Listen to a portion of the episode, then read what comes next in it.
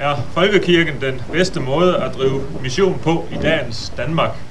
Det er det spørgsmål, som vi har stillet os her i, i det udvalg, der har lavet den her foredragsrække, og øh, vi er så meget spændt på at få svaret på det spørgsmål. Og øh, jeg siger velkommen til Niels Jørgen øh, Fogh, sovnerpræst i Herlev, og Anders Michael Hansen, rektor på Salt, København.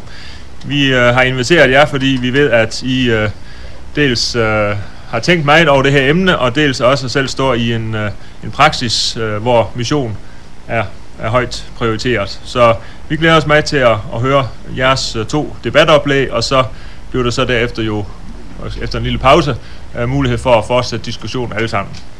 Men hjertelig velkommen til jer to og til alle andre, og øh, så giver vi ordet til, øh, ja, hvem skal først på programmet? Der står der, der står Anders Michael.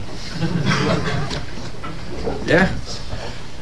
Tak for velkomsten. Spørgsmålet er jo, om vi vil indrette os efter svaret. Altså, det kan vi jo se af, øh, det var ret væsentligt for Jesus. Hvorfor spurgte mennesker? Var det ud af det rene hjerte med ren motivation, eller var der et bestemt politisk svar, de søgte? Og spørgsmålet er, om vi ønsker at få svaret. Og når vi får svaret, hvis vi kan få sådan et svar, om vi så er villige til at tage konsekvensen af det, uanset hvad det svar bliver. Det synes jeg er et godt udgangspunkt. Og dybest set tror jeg ikke, Niels Jørgen Fogh, eller jeg selv, jeg kan i hvert fald ikke svare på det her spørgsmål. Det må jo være det danske folk, der skal svare på det her spørgsmål. Så meget bekendt har vi ikke nødvendigvis nogle undersøgelser, der har haft til formål at stille præcis det her spørgsmål. Men det synes jeg er væsentligt. Når man skal lave en analyse af sin missionsmark, som Danmark jo er, så bliver man jo nødt til at tage i betragtning, hvem har været aktør på banen, før jeg kom med evangeliet. Jeg er jo ikke den første, der har forkyndt evangeliet til jer, Så vi bliver nødt til at vide noget om kirkehistorien, og vi bliver nødt til at vide noget om virkningshistorien af, at evangeliet er blevet forkyndt på det her sted. Kristendommen er også på den haft en historisk virkningshistorie, som har fået tilslutning eller mødt modstand, eller det blev en for udviklet til en form for civil religion eller kulturkristendom, whatever. Ikke? Så det er jo ikke sikkert, at øh, jorden er frugtbar eller modtagelig øh, for den sæd, vi vil strø på det sted. Så dybest set har jeg nok en forestilling om, at Danmark består af mange missionsmarker og mange kontekster, som vil svare vidt forskelligt på det her spørgsmål, og måske ovenikøb give modstridende svar, øh, selv i geografisk nære områder. Jeg kunne forestille mig, det er min tese, at jo mere postmoderne, jo yngre øh, missionsmarken er, jo mere urban den er, jo mere vil man være øh, indifferent over for, hvilken øh, sammenhæng det er, man undersøger kristendommen i. Nu er vi lige ude at spise en frokost her inden middag. Altså, det er vigtigt at få kød til hjernen, hvis man skal forske. Og, øh, og helst rare. Og ikke for meget øl, inden man skal tale. Så vi drak vand. Og hun blev så for fjamsket, øh, hende her, den smukke jurastuderende, der serverede for os øh, nede på Café Italia, eller hvad det hedder dernede. For jeg stillede hende det her, hun har hørt, at vi skal op og holde foredrag, det har hun lige opsnappet, og så, hvad, hvad skal I holde foredrag om? Og så er vi jo i gang, ikke? Så sagde jeg til jeg har brug for, at du lige svarer på det her spørgsmål. Hvad, øh, hvad du laver? Jamen, jeg læser jura på Aarhus Universitet. Ja, ja, det er studie og Ja, hvis du skulle undersøge kristendommen, ville det så betyde noget for dig, hvilken sammenhæng det var i, om det var en frikirke eller en folkekirke? Så sagde hun, overhovedet ikke. Overhovedet ikke. Jeg er ikke døbt, men jeg blev døbt som 14-årig, fordi mine forældre mente, at det var et valg, jeg selv skulle træffe. Men samtidig er det jo også sådan, at jeg tror på reinkarnation. Okay, så stillede han lidt spørgsmål senere, da vi skulle tage regningen. Hvilken funktion har den her, det her begreb om reinkarnation i dit liv? Ja, men det er sådan set noget, der bare skal række lidt ud over pensionsopsparingen. Altså hvis jeg skal have et godt liv det efter, altså, så, så bliver jeg jo nødt til at være god mod andre nu. Så det var hendes etik. Jeg er god mod dig lige nu. Du får en flink betjening her i dag, sådan at jeg får et godt afterlife. Ikke? Godt afterparty. Så det siger noget om, at i den generation sammenstykker man jo sin religion, øh, åbenbart som man selv vil. Og nu er jeg ked af, nu glemte jeg en illustration, men det er Christ Dagblad, mandag den 12. september, hvor man havde individualismen som tema på lederspalte. Jeg ved ikke, om I kan huske den. På forsiden var der en, en analyse ved nogle religionspædagoger på et Københavns lærerseminar over, hvad gør det ved den danske kristendoms forståelse og formidling, at øhm, at man underviser i den på den måde, man gør, som ren kundskabsformidling og ikke som forkyndelse. Det er jo en væsentlig pointe. Altså, i en missional setting, der er, for, der er evangelisk forkyndelse uadskilleligt fra det synlige trosfællesskab og Kristus nærværende der. Der er ingen formidling af kristendommen. Ja,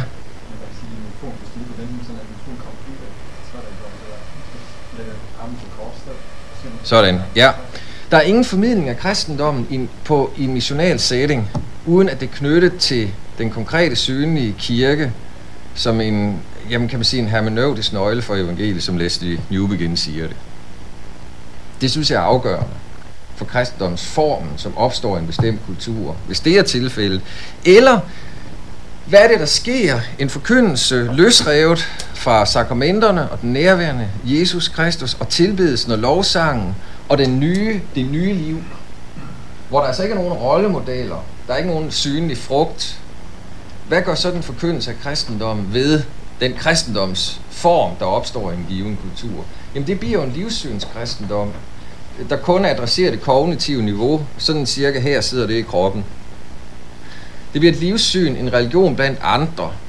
Og i og med, at vi har haft den her indoktrineringsdebat i 70'erne osv., så bliver det noget med et tag selv bord, hvor du selv vælger. Og derfor er vi i en kultursituation i Danmark lige nu, hvor folk selv vælger og sammensætter ukritisk. Og det gør de også ud af den kristendomsundervisning, der gives i folkeskolen. Jeg er slet ikke sikker på, at det er gavnligt for kristendommens fremtid i det her land. Fordi den er til på den, en radikal individualisme, vilkår. I kan læse øh, Charles Van Engens kritik af den modernistiske individualisme i hans missionsteologi, der hedder Mission on the Way, hvor han siger, hvad sker der med en kristendomsformidling, der er løsrevet øh, fra det konkrete levede menighedsliv, hvor Jesus tilbedes og æres og er nærværende i ånden. Hvad sker der? Det tror jeg, vi skal gøre os nogle overvejelser om. Og det er den missionsmark, vi er på. Ja. Øhm, jeg kan jo lige så godt sige min konklusion øh, på det her spørgsmål. Jeg vil sige, mission i Danmark, det kan bestemt ikke foregå uden folkekirken, men ikke kun i og med folkekirken.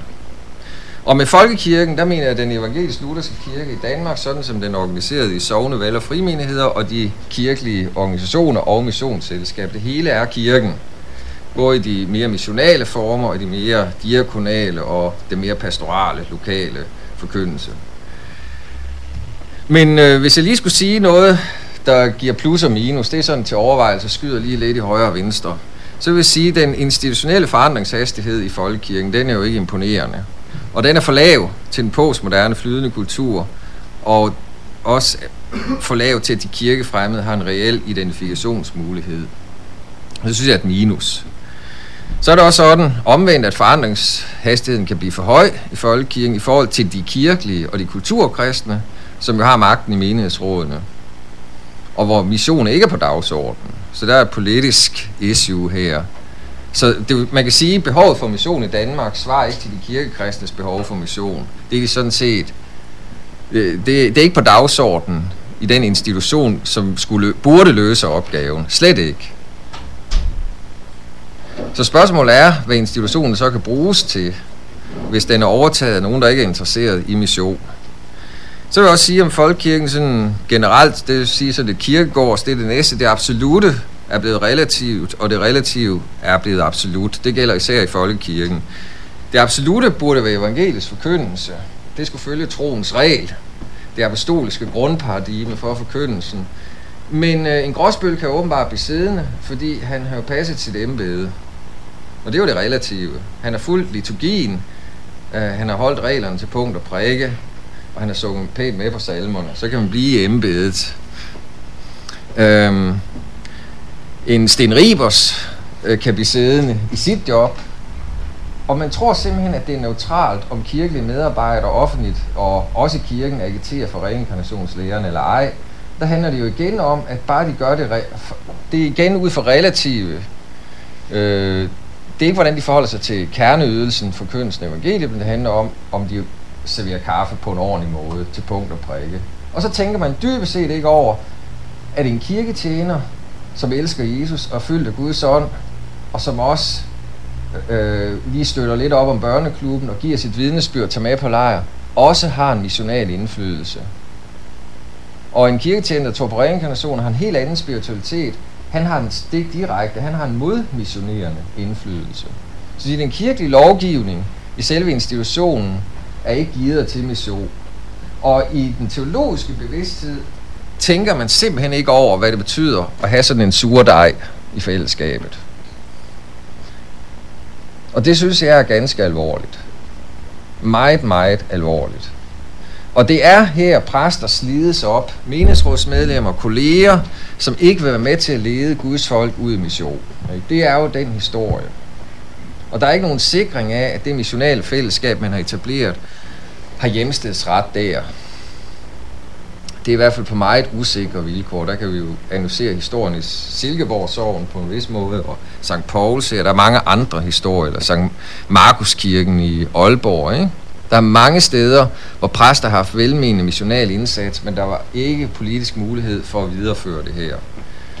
Så det er et spørgsmål om lang, langtidsholdbarheden af sådan en strategi, der kun er til på det folkekirkelige system, politiske systems præmisser. Yes. Der er mange andre ting, men der er en teologisk krise og en kirkepolitisk situation, som kræver strategisk nybrud. Det er et stort minus. Øh, et multietnisk samfund nås heller ikke af en national kulturel kirke. Altså hvis Dansk Folkeparti har ret, at danskhed er det samme som kristendom, så er der mange, der går fortabt. Blandt andet de 4.000 indvandrere, der samles til gudstjeneste hver søndag i København uden for folkekirken. Så er de jo på vej til helvede, ikke? Altså, hvis Dansk Folkeparti har ret. Det må være en teologisk konsekvent. Undskyld, jeg kører lidt ud over kanten her, ikke? Men ja, det er fordi, vi skal holde os vågne her efter frokosten. Noget af det, jeg synes, der er fascinerende, det er sammenhæng mellem folkeskole og folkekirke. Den kristendomsform, som, og det er jo et plus det her, for kirkeskolesamarbejde osv., det er jo egentlig utroligt. Det her 30 år efter folkeskoleloven, der var det for 1972, hvor folkeskole, folkekirke og alt det der blev adskilt. Er det rigtigt? Var det der omkring? 75, ja, det var Rit Bjerregaard. Jeg havde den siden. Jeg aldrig kunne lide Socialdemokrat. Det er godt, de er godt nede i øjeblikket. det var dem, der lavede U90, og jeg har haft masser af tysklærer, der mener, at DDR-system var det mest fantastiske system, der fandtes, så vi skulle ind på studietur og så videre. Jeg kender jo det hele. Fodnotepolitik. Og i betragtning af den kristendomsvenskhed, som 68 generationen havde, så er det egentlig mærkeligt, at der er den her alliance mellem folkekirke og folkeskole. Og at det er den evangelisk lutherske kristendomsforståelse, der skal formidles til folkeskolens elever. Det betyder jo noget for kirkeskolesamarbejdet. Og den kan vi jo selvfølgelig gå ind og udnytte, den her mulighed. Helt klart, men til stede på en helt anden måde, end frikirke er i det offentlige system. Men jeg mistænker også alliancen for at ville tæmme evangelisk forkyndelse. At der er en politisk intention i at fastholde kulturkristendommen som den kristendomsform, vi har i Danmark. Og hvis det er tilfældet, så bliver jeg aldeles rasende, og så vil jeg tage et modtræk og plante så mange frikirker som overhovedet muligt. For at 28-årige Anja hernede, jurastuderende, hun kan undersøge kristendommen i en synlig sammenhæng, og ikke bare en op med at være kulturkristen, selvom hun har valgt at blive døbt. Forstår hvad jeg mener? Så jeg mener at det er den mere langsigtede strategiske udvikling. Det er det. Så hvis en lokal, nogle lokale forhold tilsiger, at der er altså en sammenhængskraft mellem folk og kirke nogle årtier endnu, så lad os da udnytte systemet groft, men lad os aldrig være underdanige, for det får vi ingenting for. Vi bliver nødt til at være som grundvianerne, der er villige til at opgive systemet og trække ud i valg og frimenigheder. Så får vi jo magten i hele systemet. Det har historien jo lært os. Det er altså så om 150 år som er mindre øh, der bliver opfundet en særlig pille, der ændrer forkrænkeligheden, som Paulus taler om i Romerne 8, så er det ikke det, vi kommer til at opleve.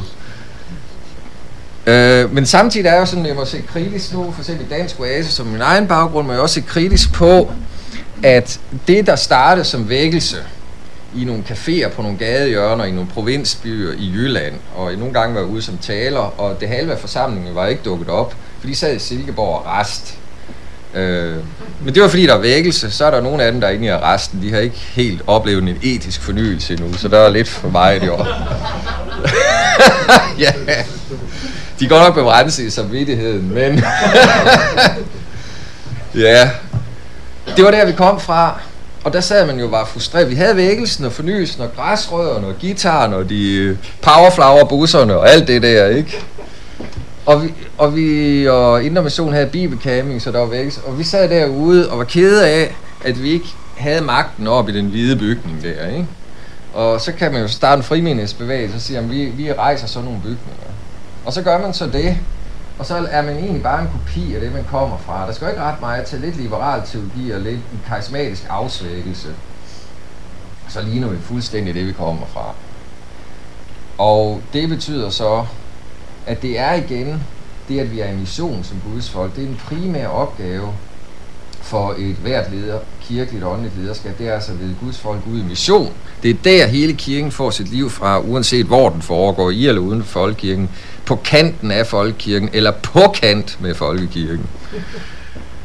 Og der er det meget vanskeligt at etablere et udrustende missionalt lederskab i den danske folkekirkes ledelsesstruktur. Der var en rapport her i Præsteforeningens blad her, jeg tror det var april måned i år, og det var simpelthen en gang sludder. Også ud fra et professionelt ledelsessynspunkt. Øh, der er ingen kompetence, afgørelse, og det er meget vanskeligt øh, at lede folkekirken i de lokale sovne. Der, der, det er et dybt uafklaret område. Og det vi ser, det er jo, hvis vi ser på top 10 listen i den danske folkekirke, det er jo ganske pinligt. Der er jo ikke nogen menigheder dybest set over 3-4-500. Og det er kun tegn på én eneste ting, det er, at man ikke har et, et funktionsdueligt lederskab og nogle funktionsduelige strukturer for, som basis for vækst. Det er den eneste forklaring, der er på det. Der er ikke, det er simpelthen ikke muligt at give andre forklaringer, end at det er mangel på lederskab og mangel på strukturer. Øh, det kan godt lyde temmelig ateologisk og uåndeligt, men jeg er, over, jeg er dybt overbevist om, at det er sådan, det er. Og, men det skal jeg ikke trætte jer med. Men det er meget vanskeligt at etablere, hvor der er bevillingsrammer, der siger, at der må ikke være et rum med mere end 200 sæder, og hvor der, hvor der ikke er klare kompetenceforhold mellem de tre ledende præster, og hvor man har hver sin teologi og hver sin Gud. Ikke? Altså i Helsingør Stift har man én Gud, han findes åbenbart over i Roskilde Stift, så kan man blive ansat derovre. Ikke? Øh, så det er sådan en ren pantheon efterhånden, man er ved at indføre. Ja, ja. Den kulturelle situation, hvordan ser historien ud? Den konstantinske æra, den er jo ved at være slut. Samfund og kirke er samlet omkring den samme værdicirkel. De offentlige værdier er de kristne værdier vice versa. Øh, kirken er en central samfundsinstitution. Med oplysningen i moderne, så blev kirken reduceret til det private, den private sfære. Det er så derfor danskerne der går og siger, at tro det er en privat sag. Ikke? Det, var det, det har det jo aldrig været. Det har det heller ikke andre kulturer uden for Vesten. Det er bestemt ikke en privat sag. Det er en dybt politisk sag, hvad man tror på, og derfor kan man jo blive forfulgt og slå ihjel. Ikke? Men det er så her, der har vi reduceret det til privatsfæren. Men stadigvæk har vi jo haft, det er jo så den pietistiske æra, der var det egentlig blot at kalde tilbage til noget kendt. Ikke? God lov i evangelium forkyndelse, det fungerede jo i den pietistiske æra i 1890. I går fortabt, hvis I ikke tror på Jesus. Ikke? Det var da noget, man kunne forstå. Øh, men i dag er der jo ingen, der ved, hvad fortabelse er. Det er i hvert fald ikke de gode nyheder. Og det har det heller aldrig været.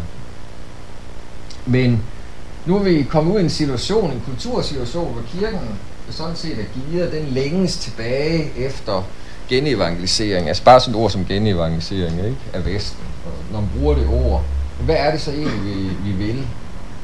Er det den konstantinske æra, vi længes efter? Er det den pietistiske æra? Men nu er vi ude i en postmoderne æra, hvor kulturen har vidt mange subsystemer og subkulturer, og hvor man fuldstændig sammensætter øh, livsstil og værdier og, og så videre. Det er et smagsfællesskab, ikke? Så når det er Jørgen Fogh og Johnny der, I holder en koncert med Sam Rowland ude i Herlev Kirke, så går de unge jo lidt til og fra, hvis de går lige ud og ryger en smøg, eller går ud og læser øh, sms og mails, selvom vi har stillet stolene frem, ikke? Altså, folk de har et multifokus. Der er mange andre dagsordner, end at lige at høre på vores forkyndelse, ikke?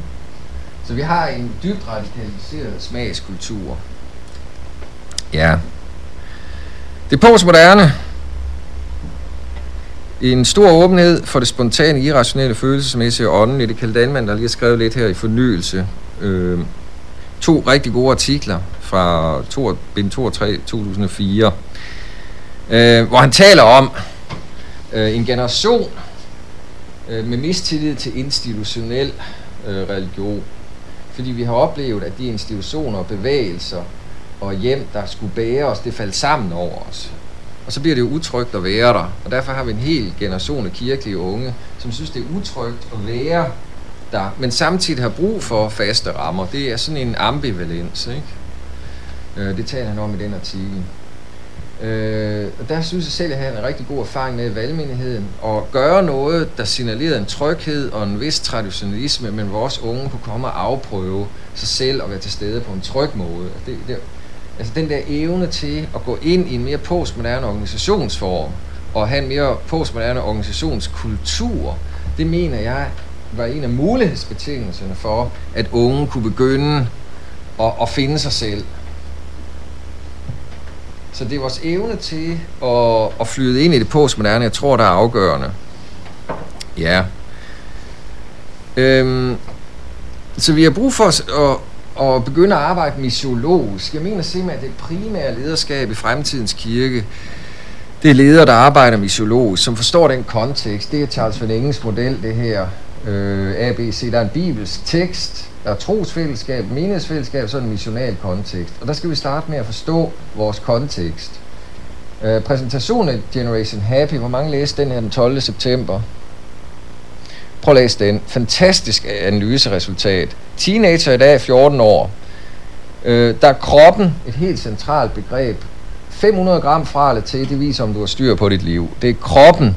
Når alle når verden er blevet for stor og uoverskuelig, så er det kroppen, man kan regulere på. Ikke? Det forklarer jo også en kulturbetinget sygdom øh, som anoreksi. Det er kroppen, vi går ind og regulerer på. Sådan et begreb, lykkebegrebet, lykkebegrebet, lykken er blevet præstation. Hvis du er sur og ked af det, så gælder det om ikke at vise det, for så er det socialt set uattraktiv. Og du gider heller ikke at være sammen med andre, der er kede og ulykkelige af det. Så lykken, det at være lykkelig hele tiden, det er noget, den generation forventer. Og de faker lykkelig, selvom de ikke er det dybest set. Og det betyder, det, det, det er jo det der tv-image virkelighed, der lige pludselig former en hel generation. For alle er jo lykkelige. Man kan jo ikke købe et produkt af en fotomodel, øh, som ser ulykkelig ud. Det, det, denne shampoo har gjort mig dybt ulykkelig. Ikke? Altså, det sælger jo bare ikke. Så vi får et helt urealistisk gennem øh, medierne, får et helt urealistisk billede af menneskelivets fænomenologi. Så i stedet for god gammeldags tilfredshed, og det er jo egentlig meget godt. Hvad er det? Nærmest lykkelig, som TV2 synger. Det er jo sand liv, livsvisdom. Vi er nærmest lykkelige. Vi er ikke helt lykkelige. Vi er faktisk nærmest lykkelige. Det er sådan på det jævne. Øh, men det er også en form for lykkelighed. Men den er simpelthen radikaliseret. Så lykkebegrebet og kroppen, det er noget af det, der rører sig i den unge generation. Hvad gør man så, Jamen, øh, makroanalysen, vi kan måle på det, og vi kan have en individuel historie, der fuldstændig bekræfter. Det var en fjord, et interview med en 14-årig pige. Og så kan vi stille nogle integrerende temaer op, i kroppen eller lykkebegrebet. Det er sådan, mysiologen vil gøre. Der bliver vi nødt til at sige, okay, det kroppen og lykke, det er en indfaldsvinkel til den her ungdomskulturelle kontekst, vi skal forsøge at nå. Og så bliver vi nødt til at genlæse skriften for at forme en teologi, der er relevant over for de spørgsmål, der rent faktisk rører sig og det spurgte jeg et hold studenter om at gøre. Og det var godt nok lang tid inden særlig prisningerne blev nævnt. Særlig er ligesom sørger for, de skal trøstes. Det er jo den der totale omkalfatring af værdierne. Og måden at være til over for hinanden. Det er at græde med de grædende og le med de leende. Her er der jo gode nyheder i den her enorme ensomhedskultur, der bliver skabt ud af sådan et lykkebegreb. Kan I følge mig? det er her, vi skal begynde, hvis vi skal have, det er her, vi skal begynde at arbejde med en missiologi, genlæse skriften og forme øh, de gode nyheder ind i de der integrerende temaer, som der er i den her kontekst. Og så kan vi lave en ny missional retning i de eksisterende trosfællesskaber. Ikke? Så, så går det ind i homiletikken, og hvordan vi i det hele taget har vores metoder. Og det jeg vil påstå, det er, at Danmark er i øjeblikket oversvømmet af missionsmetoder, som udviklet i andre kontekster, i andre kulturer. Så vi, tager, vi går ind på trin 6 lige med det samme. Ikke? Alpha, Will Creek, nævn 12 trinsgrupper, Evangelism Explosion. Øh, hvad har vi? De fire åndelige love, ikke? Det er udviklet i andre kontekster med andre relevante temaer. Og vi kører lige ind på niveau 6 her i Danmark. Og vi bliver simpelthen nødt til, især sådan nogle steder som Salt og MF og DBI, at arbejde misologisk med hele teologien. Det betyder, at vi bliver nødt til at forstå, have nogle makroanalyser af vores missionale kontekster i Danmark. Og der er mange kontekster. Og vi bliver nødt til, øh, også som uddanner præster og, og kirkelige ledere, vi bliver nødt til at spørge eksegeterne, hvad siger den hellige skrift til det her tema, som er oppe i kulturen? Og begynde at forme en teologi, der svarer på det, der er oppe i kulturen. Hvad er den bibelske parallel her? Ikke? Sådan at vi både kan give kritik af kulturen, og vi kan forløse kulturen. Bekræfte det, som er godt og skabt i kulturen, og give en profetisk kritik af det, som ikke fungerer. Kan man køre nytestamentlig eksegese på den måde? Jeg synes, at religionsfilosofien har i meget høj grad gjort det. Den systematiske teologi er utrolig tidsbestemt. Der er meget stor forskel på, hvilke temaer man tager op i 50'erne, eller i 30'erne, eller i 90'erne. Ikke? Men eksegesen, den kører mere sit eget løb. Ignatius, han mener dybest set det, han har ment altid. Ikke? ja, ja. Lederskab i mission, jeg tror ikke, jeg vil sige så meget mere. Andet, jo, jeg har, jeg har lige den her, den sidste. Det er jo det her med kirkens kendetegn. Den er en hellig almindelig apostolisk kirke. Det er den ikenske måde at sige det på. Luther har også nogle kirkekendetegn. Øhm. Men kirkekendetegn er jo ikke bare sådan nogle labels, man smækker på. Kirkekendetegn er jo noget, man er, og noget, man skal blive. Det er fuldstændig ligesom forhold mellem øh, forensisk og effektiv retfærdiggørelse. Ikke? Du er retfærdiggjort, men du skal også blive retfærdig. Du skal reelt blive det, du er. Det er altså en, øh, en proces, øh, en stadig begyndelse på ny og en vækst. Øh, sådan en, en øh, ja. Og sådan er det også med, øh, jeg ved ikke, om vi tænker processuelt omkring det at være kirke, at vi jo primært ikke leder institution, men vi leder mennesker på samme måde, som Jesus gjorde det. Og noget af det, som jeg i hvert fald kan se i Matteus evangeliet, er der faktisk en trosudviklingsproces. Det er faktisk det, den, som Jesus udlever sammen med sine disciple. En kirke, som er fokuseret på Guds rige komme til mennesker. En kirke, der ikke er til for sig selv, men at Guds vilje og Guds herredømme øh, fred og glæde i Helligånden og forløsning og tilgivelse og evigt liv, at det kommer nær med, med tegnene på det. Og der starter Jesus jo med det inkarnatoriske. Han går fuldstændig ind i sin kontekst. Han bliver på meget forarvelig vis en tømmersøn i Nazareth. Men ellers kunne han jo ikke drøne rundt på de der støvede veje i Galilea. Så det er jo princip, Gud selv bruger. Uh, han behøver ikke at lave databaser og så videre for at finde ud af, hvad folk tænker. Det ved han godt. Han er jo alvidende. vidende. Men vi bliver nødt til at have sådan nogle sociologer til at fortælle os det, ikke? Men, men Gud selv bruger inkarnationsprincippet som udgangspunkt. Han går helt ind i sin kontekst og går ind og svarer på en forventning, der er i kulturen, og give en kritik af kulturen. Og det starter med en proces. En, øh, der tænker jeg, bjergeprædiken, det er jo i virkeligheden en modningsproces, sådan en som Glenn Starsen, der har skrevet øh, Kingdom Ethics. Han beskriver faktisk de der 21 laster, som Jesus adresserer i bjergeprædiken øh, ved hjælp af AA-programmet. At han siger, at alle de her 21 laster, det kan man dele med ved hjælp af 12-trins-programmet. I virkeligheden, ikke? For eksempel ukontrollabel vrede, som Jesus taler om. Ikke? Hvad gør vi ved det? Der er kirker i USA, halvdelen af dem, der kommer til tro, gør det ved, at de kan komme i et 12-trins-program og møde Gud som forløsende magt. Ikke? Det, for mig ser det noget af det, Jesus gjorde. Det var ikke bare en etisk undervisning, men det var også en frigørelse, der fandt sted. Ikke? Det er en del af det at være kirke. Og på et tidspunkt, så sker der jo en vending, hvor han inviterer dem ind i sin mission. Han sender dem ud for at identificere fredens person. Han sender dem ud to og to, først i 12, og så er det 72. Altså der er en ledermultiplikation i tjenesten. Det er også en af hemmelighederne ved voksne kirker, missionale kirker. Og der er så også det, at det, der er kendt i enhver vækkelseshistorie, at den befinder sig i spænding mellem modtagelse eller modstand, at det er også en mission under korset og modsigelse, under store offer og paradoxer. Men det er jo dem, der møder Jesus som den opstandende. Dem, som går igennem korset, der hvor alt dør for dem, ikke? Der oprejses de sammen med den opstandende. Vel at mærke i Galilea, ikke i Jerusalem, ikke i kulturens centrum, ikke i magtens centrum men op i Galilea, blandt de uddannede, lige der, hvor man ikke skulle forvente det. Det er jo Guds åbenbaring under sin modsætning, hvis vi skulle sige det på luthersk, ikke?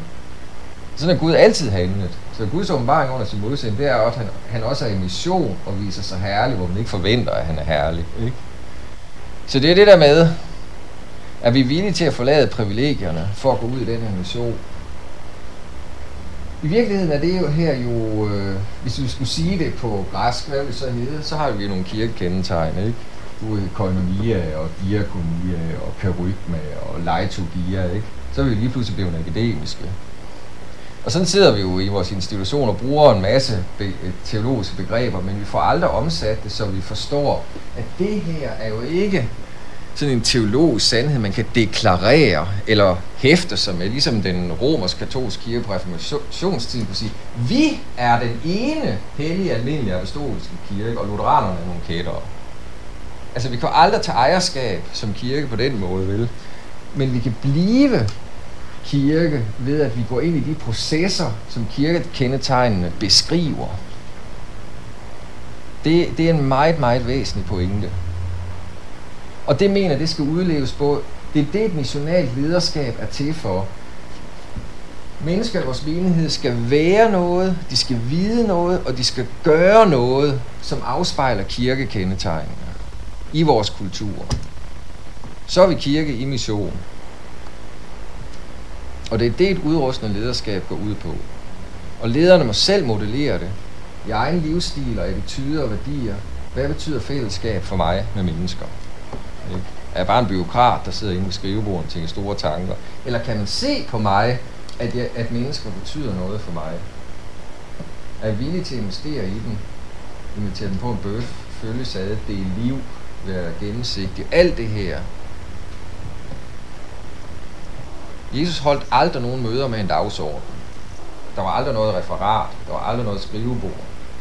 Han var en rabbi. Det var åndelig dialog og vejledning.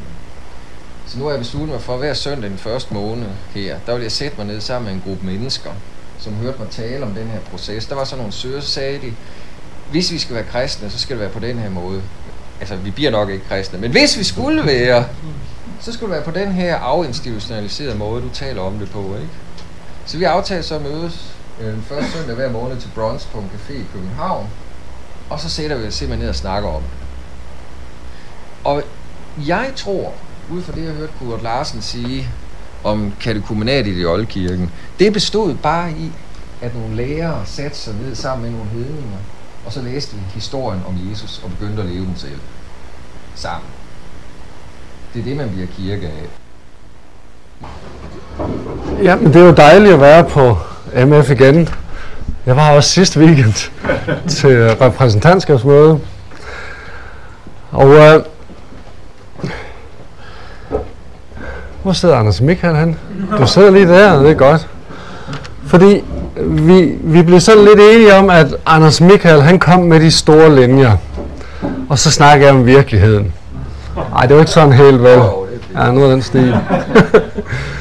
men det er klart, at øh, jamen, jeg har også læst lidt kirkevækst og sådan, men øh, det er ikke det, der bliver min primære tilgang til det her. Det bliver den lokale virkelighed.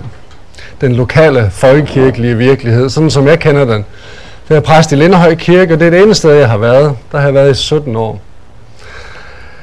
Uh, så derfor vil jeg begynde med uh, at fortælle lidt om det sted, hvor jeg er præst. Det er i Herlev. Og øh, Herlev, det er en forstad til København. 10 km til Rådhuspladsen. Anders Michael, han hentede mig her til morgen, og du synes, der var noget længere, men der er faktisk kun 10 km til Københavns Rådhusplads fra Linderhøj Kirke. Øh, der bor 27.000 i Herlev, og det er en selvstændig kommune. Og der er tre sovne, og det ene sovn, det er så det sovn, hvor jeg er præst, Lindehøj Sovn. Den første i første 2004, der boede der 16.821 sjæle i det sovn. Vi mister medlemmer. Øh, det sidste tal, vi har på folkekirkemedlemskab i, i vores sovn, det er 74 procent, og det er fra den første i første 04. Det er raslet ned, mens jeg har været der. Til gengæld, så er det her tal stedet, der kommer flere og flere indvandrere. Og de er meget yngre end sådan gennemsnittet af dem, der bor i sovnet er. Og dem når vi overhovedet ikke. Sådan ser Lindehøj Kirke ud. Nogle af jer har sikkert set den. Og så lidt øh, om kirken. Den blev indviet den 5. oktober 1969. Og det er det specielle ved Lindehøj Kirke, at den er bygget af selvbyggere.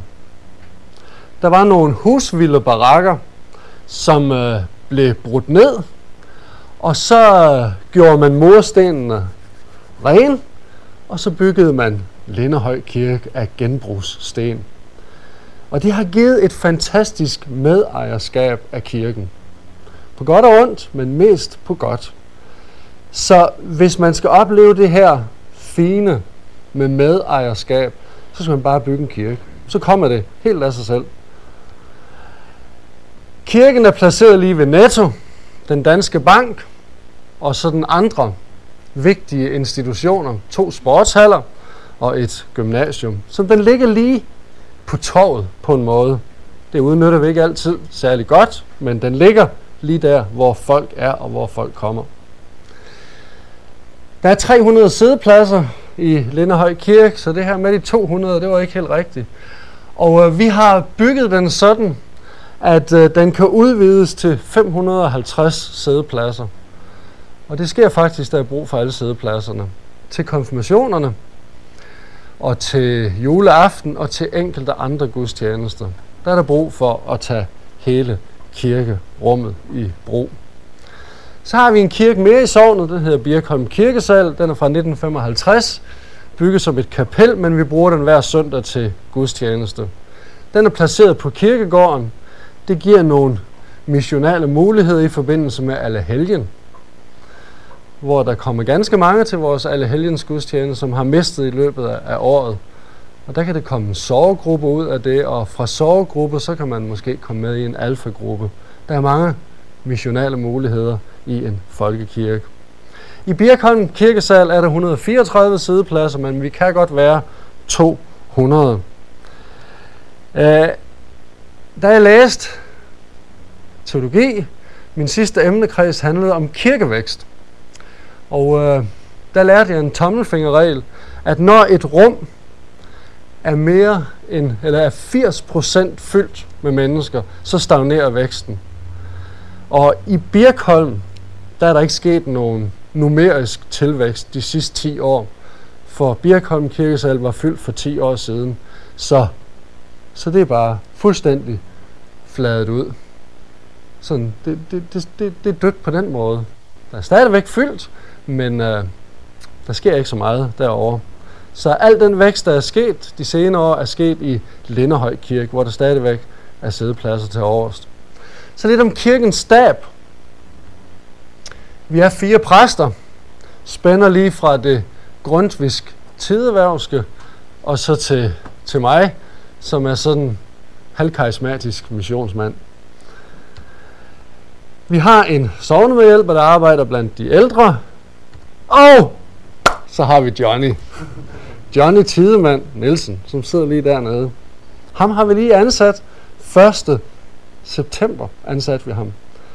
Og øh, det er lidt specielt, sådan som Johnny er ansat.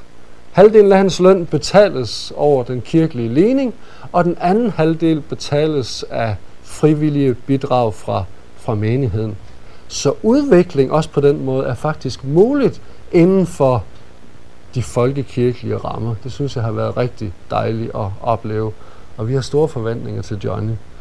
Øh, to organister, som har korarbejde, det giver kontakt til ganske mange kirkefremmede. To kordegne, tre kirketjenere og cirka 350 frivillige tjenester. Uh, vi havde engang sådan nogle værdimøder, hvor vi skulle forsøge at definere, hvad er menighedens værdier. Og uh, jeg havde det oplag, der handlede om tjeneste. Og for sjov skyld, så prøvede jeg at, at, at tælle sammen, hvor mange tjenesteopgaver er der egentlig i vores menighed. Og uh, jeg fandt frem til, at der er cirka 350 funktioner, der skal udfyldes, for at vi kan, vi kan være på det sted aktivitetsmæssigt, hvor vi er lige nu. Men i det folkekirkelige miljø, der er der meget fokus på de første grupper her, men meget lidt fokus på de 350 frivillige tjenester. Så lidt om kirkens aktiviteter, så I lige kan få et lille indtryk af, hvad der foregår. Lejestue, børnearbejde, juniorklub, meget traditionelt. Teen Toppies, det er sådan de kirkelige teenager, dem skal Johnny spise sammen med i aften. Joy Zone, det er sådan mere teenarbejde, der når ud til virkelig kirkefremmede og postmoderne unge. Så er der Hook. Det er sådan primært, tror jeg, nogen, der kommer til tro, som gerne vil have noget mere bibelundervisning. De begynder så at komme i hug. Det står for Herlev Ungdomskreds. Fokus, det er nogle voksenmøder, der meget minder om indre missionsarbejde. Traditionelle øh, sovnemøder, kan man sige, med bibeltro, vækkelsesfokus. Kirker og hjem, det er sådan mere en foredragsmøder. Husbesøgsgruppe, det er sådan et af vores evangeliserende tiltag. Jo, et meget spændende. Jeg har taget lidt materiale med til jer, som øh, jeg har i min taske. Uh, jeg ved ikke, om der er nok. Vi kan bare sende det rundt. Fordi øh, noget af det, som øh, er godt ved at være en folkekirke, det er, at folk, der bor i sovnet, de føler på en eller anden måde, at de tilhører Lindehøj Kirke. Og derfor har vi sådan en husbesøgsgruppe, og har haft det i mange år, hvor vi går rundt i et bestemt område af det her sovn, og banker på døre, og stiller folk nogle spørgsmål om kirke og kristendom, og inviterer dem med på alfakursus. Og så når vi er færdige med sæsonens arbejde, så skriver jeg en rapport på baggrund af de svar, vi har fået. En rapport, som menighedsrådet så får, og så er det en rapport, som vi deler ud på de veje, vi har gået. Øh, på den måde, så lærer jeg rigtig meget om mit sovn at kende. Og vi er ni i husbesøgsgruppen, så det betyder også, at nogle af evangelisterne i vores øh, menighed også får en tjeneste og en oplæring. Øh, så det er, det er et arbejde, som jeg selv brænder for og synes er meget, meget spændende. Øh, så har vi også Alfa, Max Joy, det er en ungdomslejr. Nu nærmer vi os det her med det øh, missionerende og mission ud fra folkekirken. Jeg har taget lidt øh, statistik med. Uh, som sagt, da jeg læste teologi, den sidste emnekreds, jeg skrev, handlede om kirkevækst. Og der lærte jeg, at det er enormt vigtigt, at man fører statistik, og ikke bare baserer sin viden på følelser og fornemmelser. Så da jeg blev præst i Lindehøj Kirke i 1988, det første jeg gjorde, det var at kigge på de her tal, som man havde indberettet til kirkeministeriet over antallet af altergæster. Og så har jeg simpelthen set, hvordan udviklingen har været hver eneste år frem til 2004. Og øh, det ser sådan ud hos os. 1984, der var der 4.100 årlige altergæster. I 94, der var det lige godt og vel fordoblet til 8.432. Og så 10 år senere, er ikke sket slet så meget, en vækst på omkring de 50 procent vel, 12.664 altergæster. Og nu skal sådan nogle tal jo, de skal jo øh, tolkes. Og øh, det som en kirkevæksttænker vil spørge, og det som Anders Michael vil spørge mig om med det samme, det er jo bare overflytningsvækst, det der. Det er bare fordi, I har en god menighed derude i Herlev.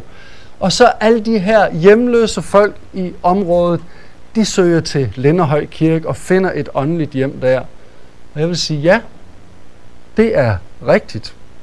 Fordi vi er sådan kirkeligt set i et lidt svagt område.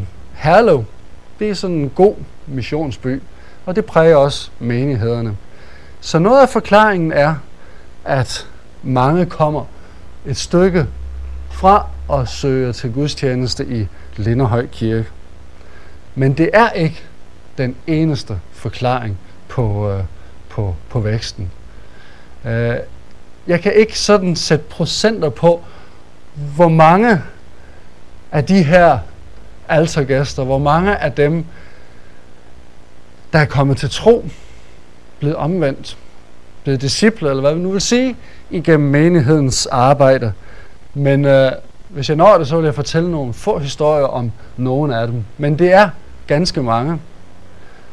Og jeg plejer at sige, at jeg synes, det var enormt dejligt at være ansat i KFS som KFS-sekretær. Der var mennesker, studerende her i Aarhus, der kom til tro, og det er der stadigvæk i KFS, og det er skønt. Men sammenligner jeg de 6,5 år, hvor jeg var sekretær i KFS, med de her år som folkekirkepræst, så er mulighederne for at evangelisere som folkekirkepræst langt, langt større, end de var som KFS-sekretær. Langt større. Jeg er i kontakt med flere kirkefremmede som sovnepræst end som studentersekretær. Så mulighederne er der. Og jeg synes også, man kan se det i de her tal. Så kunne det sådan være sjovt at, at lige se, hvordan det så gået i antallet af kirkegængere. Så der har jeg taget de her tal ud, også fra statistikken. 10.700 kirkegængere i 84, 17.024 i 1994, og 22.202, det er mange totaler, i 2004. Det skulle være 2002, så det ser smukt ud. Uh, det vi skal bemærke her, det er den markante forskel, der er på antallet af altergæster og antallet af kirkegængere. Jeg kunne godt tænke mig at udfordre valgmenigheder og frimenigheder en, en, en lille smule her, hvis man talte på samme måde. Der vil ikke være den samme forskel. De her tal viser, at der kommer ganske mange til gudstjeneste i Lindehøj Kirke, som er kirkefremmede. Øh, og det giver nogle missionale muligheder. Om vi så udnytter dem godt nok, det kan vi snakke om senere, men mulighederne er der, det mener jeg er indiskutabelt. Så lidt om historien, der præger os. Vækst i fortiden, og det må vi sige, det har vi oplevet, giver os mod på fremtiden. Og dog, jeg fik et chok her for lidt tid siden, hvor Peter Dyr Jørgensen fra Naturlig Kirkevækst, han præsenterede os for den her Naturlig Kirkevækst undersøgelse, der lige er blevet foretaget i Linderhøj Kirke. Uh, jeg skal ikke gå en masse ind i den her undersøgelse, men på et af papirerne, der, der er der listet op de 10 spørgsmål, som vi scorer lavest på, hvor vi er dårligst. Og den absolute bundscorer hos os, det er de svar, som vi fik på det her spørgsmål, som jeg har skrevet op. Jeg tror helt sikkert, at Gud i de kommende år vil virke langt stærkere i vores menighed. For jeg, der kender lidt til terminologien, der var tallet 14. Og det ligger langt, langt, langt under det acceptable. Og vi prøvede at komme udenom om det her, da vi hørte de her tal. Øh, måske er det Nemesis tænkning. Vi har haft 20 gode år. Nu kommer de 20 onde år. Vi fortjener ikke mere nu. Vi har haft det godt. Nu skal vi til at have nogle trængsler. Vi skal til at blive styrket. Måske er der nogen, der tænker sådan. Eller min kollega Dennis Jelstrup, han sagde, jamen Gud virker allerede. Og vores tro, den strækker ikke til at tro, at Gud vil virke langt stærkere i vores menighed i de kommende år, fordi vi ser allerede, at han virker. Jeg er bare ikke blevet færdig med det her det må vi se mere på. Fordi jeg tror, at tro og mission på en eller anden måde hænger sammen. Så folkekirken og mission, der vil jeg kigge lidt på den lokale forankring, som jeg mener er helt, helt afgørende. Apostlenes gerninger 17, lidt fra Paulus' tale på Areopagos. Af et menneske har Gud skabt alle folk og lavet dem bosætte sig overalt på jorden og fastsat bestemte tider og grænser, sovende grænser, for hvor de skal bo, for at de skulle søge Gud, om de dog kunne famle sig frem og finde ham, som dog ikke er langt fra en eneste af os. Jeg har lært et fint ord engang, og nu må de kloge hoveder rette mig, hvis det ikke det er rigtigt, men det er ordet lokalt. For jeg oplever, at folk i Linderhøj tænker meget lokalt. De er meget optaget af Katrina, og vi er meget spændt på, når Rita hun rammer øh, oliefelterne i Texas. Vi interesserer os for det, der sker i den store verden. Og så læser vi Herlovbladet. Det gør vi. Og vi handler ind i den lokale netto. Vi har oplevet noget mærkeligt. At en hel del pinsefolk, sådan på min alder, de, øh, de kommer ikke længere ind i Københavns kristne kulturcenter. De kan ikke rigtig følge med den her forandringshastighed, de har der. Øh, de synes simpelthen, det går for hurtigt. Og øh, det er den ene grund til, at, at, at de kommer til os, fordi de synes alligevel, der sker noget hos os, men, men det er lidt mere jysk. Det, det, det går ikke slet så hurtigt, som derinde i City. Det er den ene grund, de giver.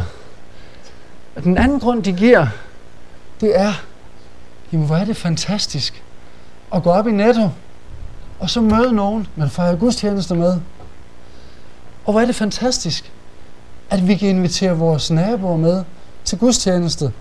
Det er altså meget lettere at få dem med i Lindehøj Kirke, end ind i kulturcentret.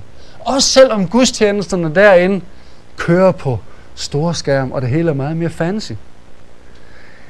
Det, at de ikke skal køre ret langt, og det, at de kan komme i deres egne lokale sovnekirke, det hjælper dem til at søge Gud og der er også god teologi i det her, for Gud er jo ikke fjernt. Han bor jo ikke ind i Københavns kristne kulturcenter på Nørrebro. Det gør han jo ikke. Det gør han også. Men han bor også i småborgerlige Herlev. Det gør han, ja. Og vi kan simpelthen se det. En af de helt interessante ting, som vi har fundet ud af med de her undersøgelser, som vi efterhånden har foretaget i mange dele af sovnet, det er, at jo tættere folk bor geografisk på kirken, jo mere åbne er de over for det kristne budskab. Vi har et område, der ligger nord for Ring 4, hvor der bor 3.000 sjæle. Menighedsrådet har ikke rigtig syn for det der område. Og folk i området har ikke syn for Linderhøj Kirke. Når vi går derude, det er en helt, helt anden oplevelse, end når vi går i bebyggelsen, der ligger 200 meter fra Linderhøj Kirke. Det er helt andre samtaler. Så det her nærhedsprincip, det er vigtigt. Og det kan man selvfølgelig også løse på anden måde. Det vil du også sige noget om sikkert, hvis vi kan have en debat om det bagefter. Uh, men jeg tror, det er vigtigt, og der har vi en force som, som folkekirke. Den lokale forankring vil jeg så køre lidt mere rundt i. Den giver kontakt. Og du har allerede sagt, at fornyelse ikke altid fører til kirkevækst, så det behøver jeg ikke at sige noget om. Kontaktfladerne er virkelig mange. Og her vil jeg komme med et par historier. Dåb. Det er en fantastisk mulighed. For nogle år siden var jeg på dåbsbesøg hos Mona og Brian. Mona, det er deres rigtige navn. Mona, hun var engang med i KFS, men så var hun blevet gift med en, der ikke kom i kirken og bekendte sig som kristen. Så i mange år, var Mona ikke kommet nogen steder. Men jeg kunne tydeligt mærke i dåbsamtalen, at der var et eller andet. Jeg vidste ikke helt hvad, men der var et eller andet. Vi havde en fælles historie et eller andet sted. Heldigvis så fik de nogle flere børn. Så ved dåbsbesøg nummer to, ja, der det var ikke fordi, der kom Carlsberg på bordet, men snakken den gik straks meget bedre. Og, øh, og øh, ja, så pludselig så begyndte de at komme lidt til gudstjeneste. Og øh, Brian, han, øh, han løber lidt. Jeg har sådan en, en vane med at løbe et par gange om ugen, og det gjorde Brian også, og Mona, hun er rigtig god til det. Øh, hun, hun, hun slår selv de bedste mandlige løbere. Hun er sådan en rigtig elite-løber. Men igennem den her sådan fælles interesse, så, ja, så, så meldte Brian sig på et alfakursus og, og, og kom til tro. Og nu er de begge medarbejdere i øh, kirkens børneklub, hvor deres tre børn også kommer med. Men det begyndte ved den kirkelige handling. Det begyndte, der blev kontakten skabt ved dåbsbesøget. Begravelse. Det giver fantastiske muligheder. Inger og Jørgen, de er med i vores bibelkreds i dag. Inger og Jørgen, de mistede sådan inden for ret kort tid begge deres forældre. Og øh, jeg fik lov til at, at begrave dem. Og der var lidt de blev inviteret med til de fem aftener, kaldte vi det dengang. Det var forløberen for alfakurserne. Og øh, de blev utrolig glade for at, at komme i kirken. Og øh, i dag er de nogle af de bedste medarbejdere. De har opmuntringens nådegave. De har simpelthen nogle gange samlet mig op, når jeg har, har svært ved at komme videre i min tjeneste. Så de har haft det på fornemmelsen, og så har de sendt nogle, nogle gode bibelvers til mig. De er guld værd. Men det begyndte der med begravelsessamtalen. Konfirmation havde der mange muligheder. Jeg kan fortælle historien om Martin, som øh, Johnny allerede har lært at kende. Martin han blev døbt i marts måned, øh, og øh, er nu formand for Hallow Ungdomskreds. Og øh, vi har brug for en ungdoms coach, der kan hjælpe Martin lidt med at at varetage den, den, den, den tjeneste. Og sådan kan der nævnes mange ting. Max Joy, det er vores, øh, det er vores øh, teenage-lejr om sommeren, hvor jeg inviterer alle de kommende konfirmander. Og i år var der 14 fuldstændig kirkefremmede kommende konfirmander, der tilmeldte sig til den her lejr. Med bibelundervisning, med lovsang, med forbøn. Og som en sagde til mig, da vi var færdige med Max Joy, hvis du spørger alle de her teenager, der har været med i dag, tror du på Jesus? Så er jeg sikker på, at alle vil sige, ja, vi tror på Jesus.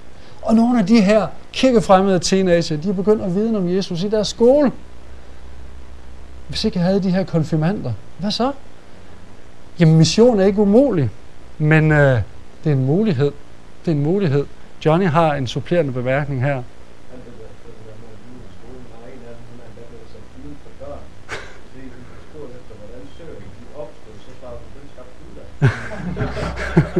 Og hun blev ved med at påstå det. Så ender man uden for døren. Udfordringen, den står her. For det er fra kontakt til kristen, skråstreg, kirkegænger, skråstreg, troende, skråstreg, disciple. Vi kunne sætte mange andre skråstreger. I forstår godt uh, sproget og terminologien her.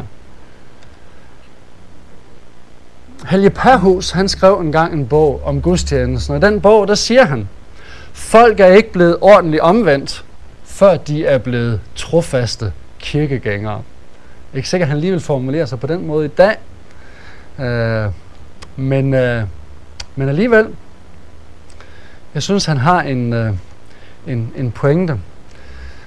Folkekirkens største fare for mig at se, det er, at vi stiller os tilfreds med mulighederne, og alle de kontakter, som vi har. Den bibelske udfordring, det er at gøre mennesker til disciple. Og disciple defineres ikke blot som nogen, der er døbt i faderen og søndens og helligåndens navn, men disciple defineres som nogen, der holder alt det, som Jesus har befalet. Så må Gud give os hjerter, der ikke blot er tilfreds med sådan at berøre mange, men må Gud give os hjerter og strategier, der er med til at føre mennesker fra kontakt til kristen til kirkegænger. Og øh, der er der så lige nogle, nogle, nogle ting, som jeg synes er vigtige i den her proces. Jeg tænker tit om folkekirkeligt menighedsarbejde som en trakt. Der skal være nogle begivenheder, hvor vi virkelig får kontakt med rigtig, rigtig mange mennesker. En gang om året, så har vi en ungdomsuge, hvor vi i samarbejde med UFC inviterer et band eller en gæstelærer, og så har det været min opgave at få dem ud på folkeskolerne i sovnet. Det bliver Johnnys opgave her i fremtiden, at få dem ud på folkeskolerne. Og øh, så giver de koncerter, kommer ind i timer der. Og så slutter vi ungdomsugen med sådan en rigtig fed koncert i Birkholm sovnehus. Og det skal være i kirken. Ikke alt det der med et neutralt rum, det, det er de fuldstændig ligeglade med i Herlev. Det er okay at komme i kirken. Det behøver ikke være et neutralt rum. Øh, og der kommer der mange. Øh, nogle gange er langt de fleste af dem, der kommer til sådan en event, kirkefremmede. Fra skolerne, og så er der jo mange konfirmander. Der skal være sådan nogle, nogle brede tiltag. Og eksempel, det var så ungdomsugen. Men blandt de her mennesker, vi får kontakt med, så er der nogen, der vil mere end bare underholdes og have en eller anden sådan erfaring. De vil måske gerne være en del af et fællesskab. Så har vi Joy Zone, hvor de bare kan komme og hænge ud torsdag aften og bygge relationer til nogle af de unge ledere. Øh, så er der nogen, der vil endnu mere. Så kan man lave ungdomsalfa. Det er også 10 aftener, hvor de snakker sammen i små grupper. Og så er der måske nogen, der vil endnu mere have en bibelkreds, og de har så kaldt dem for himmelaspiranterne, de her teenager. Men tænkningen, altså det er ikke det her, det, det er sådan set ligegyldigt, hvordan vi gør det, men tænkningen her er vigtig. Og det, som jeg har mødt, synes jeg, i mange folkekirker, det er, at hvis man bare kan samle folk, så er man tilfreds. Sammen ikke mere. Men det er ikke nok. Fordi vi skal gøre mennesker til disciple. Hvis ikke bare gør indtryk på folk. Uh, så tese 1, når det gælder det her fra kontakt til disciple. Skal lokale folkekirkemenigheder lykkes i mission, så må de tilbyde et forløb, der går søgende til disciple. Og tese 2 skal lokale folkekirkemenigheder være missionale menigheder, må den enkelte oplæres og udrustes til at tjene. Der er vi fuldstændig enige. Det missionale lederskab. Og så vil jeg slutte sådan på en lidt, ja, jeg ved ikke om det er negativt, men øh, bare lige sætte nogle ord op, som, øh, som jeg ser som nogle hindringer for ligesom at komme videre, øh, når det gælder det missionale og det folkekirkelige. Manglende motivation. Øh, det er noget, som vi slås med, synes jeg. Jeg tror, vi slås med det personligt nogle gange. Vi slås også med det som, øh, som menighed. Den her mangel på længsel efter at se mennesker tage imod Jesus. Se mennesker blive integreret i menighedens fællesskab. Så en af mine største opgaver som, som præst, som leder, som forkynder, det er at motivere til mission. Manglende alvor. Vi er danskere. Og det har slået mig, at et af de første ord, som amerikanere og kanadier for den sags skyld, der kommer til Danmark, lærer, det er ordet hygge. Hygge. Det kan de meget hurtigt sige. Vi er så meget hyggelige, og det er fint nok, og man lærer hurtigt at sætte pris på det. Og vi har også mange hyggelige møder. Men den her mangel på, på alvor øh, er et problem for os som folkekirke. Her tror jeg, vi bliver præget af hele den folkekirkelige mentalitet nogle gange, som jo er præget af en udtalt mangel på alvor. Uh, vi har en kirketjener, hun er ikke kirketjener hos os, men kirketjener i Harskovens Kirke, som er en nabokirke. Hun uh, fortalte mig en dag, hvordan hun kom til tro på Jesus. Hun var sådan sekulariseret kirketjener, hun skulle have et job. Så skulle øh, Ole Skærbæk Madsen holde en gudstjeneste i Harskov Kirke sammen med Bent Honoré. Og de var inde på øh, præsteværelset. Og øh, der plejede jo ikke at foregå sådan det helt store åndeligt inde på det præsteværelse, fordi som regel var det kun Bent Honoré, han skulle jo bare lige have tøjet på og så i gang med gudstjenesten. Hun boost ind i kirkerummet. Og så overraskede hun Bent Honoré og Ole Skærbæk Madsen. De bad sammen. Det slog hende simpelthen. Lige pludselig gik det op for hende. Jamen, der er nogen, der tager det her alvorligt. Det, det er jo ikke bare en levevej. Det kunne da godt være, at jeg skulle begynde at høre efter, hvad Bent Honoré egentlig sagde i hans prædiken, og det gjorde hun. Og kom til tro på Jesus. Mangel på alvor, det kommunikerer ikke. Det gør det ikke. Men alvor, sådan sincerity vil de vil kalde det i Willow Creek, det kommunikerer. Mangel på bøn. Nej, vi har ikke tid til flere succeshistorier. Men øh, manglende villighed til forandring, det ser jeg som en stor hindring, også hos, hos os, selvom vi scorer godt i den der naturlige kirkevækstundersøgelse. Og alligevel, isolation, koinonitis kalder kirkevækstforskerne, det fællesskabssyge, vi har nok i os selv. Det er så tydeligt at mærke, nogen kan finde på at sige, jamen der var jo ikke nogen til gudstjeneste i dag. Så siger jeg, var der ikke nogen til gudstjeneste i dag? Der var der 250. Nej, der var ikke nogen til gudstjeneste i dag. Nå, det forstår jeg altså ikke. Hvorfor var der ikke nogen til gudstjeneste? Nej, mine venner var der ikke. Så var der ikke nogen til gudstjeneste. Fordi dem, som jeg plejer at drikke kirkekaffe med, de var der ikke. Vi lider af udpræget koinonitis i Linderhøj Kirke.